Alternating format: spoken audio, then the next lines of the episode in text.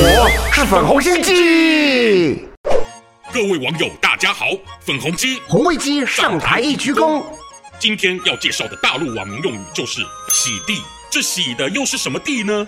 这一样是源出于电影情节，黑帮杀人血流满地，去喊一声叫来警察负责洗地，于是犯案现场就被清理得一干二净了。那警察想必是收了好处，才替黑帮善后收尾嘛。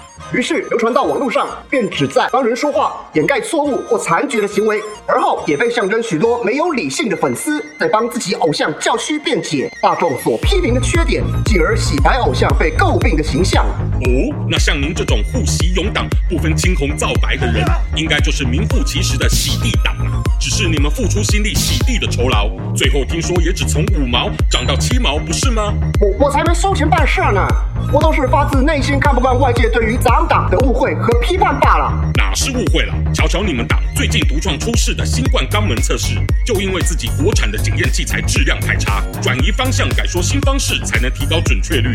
尽管测完的人民连走路都困难，您还不是照样会夸赞中央医疗技术领先全球呢？那都是为了防疫更确实，相信大家会忍耐的。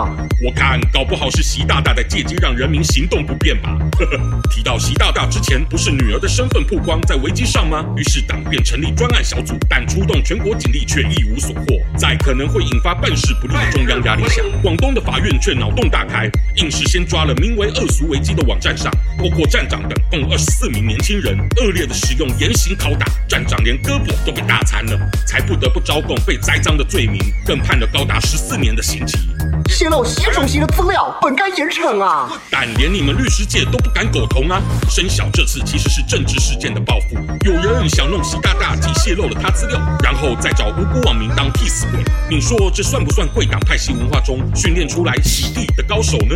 我认为肯定还是那群小鬼自己惹事的报应。你也别在一个贱，只想为中共洗地啦！这群最受罪的年轻人还被多扣上了今日分子和反华势力勾结的大帽子呢。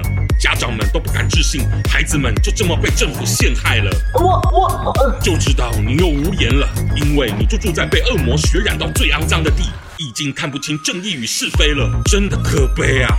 唉，喜欢我粉红心机的话，快按下订阅并开启小铃铛，每次更新就让你看懂小粉红。